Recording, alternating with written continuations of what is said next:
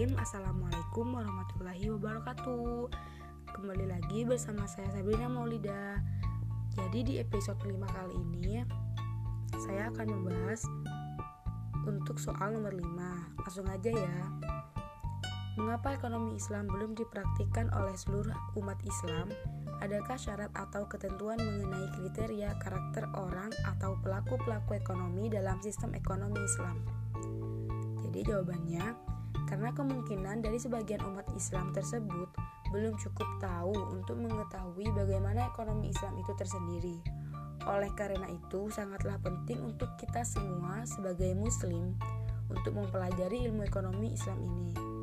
Nah, untuk syarat dan ketentuan mengenai kriteria karakter pelaku-pelaku ekonomi Islam ini ada 4 karakter ya, yaitu yang pertama, pelaku harus mempunyai sifat atau rasa adil dalam segi apapun.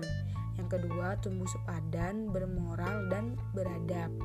Jika seseorang sudah memenuhi 4 kriteria tersebut, maka sudah cukup untuk menjadi orang atau pelaku dalam ekonomi Islam. Segitu aja episode 5 kali ini. Terima kasih. Wassalamualaikum warahmatullahi wabarakatuh.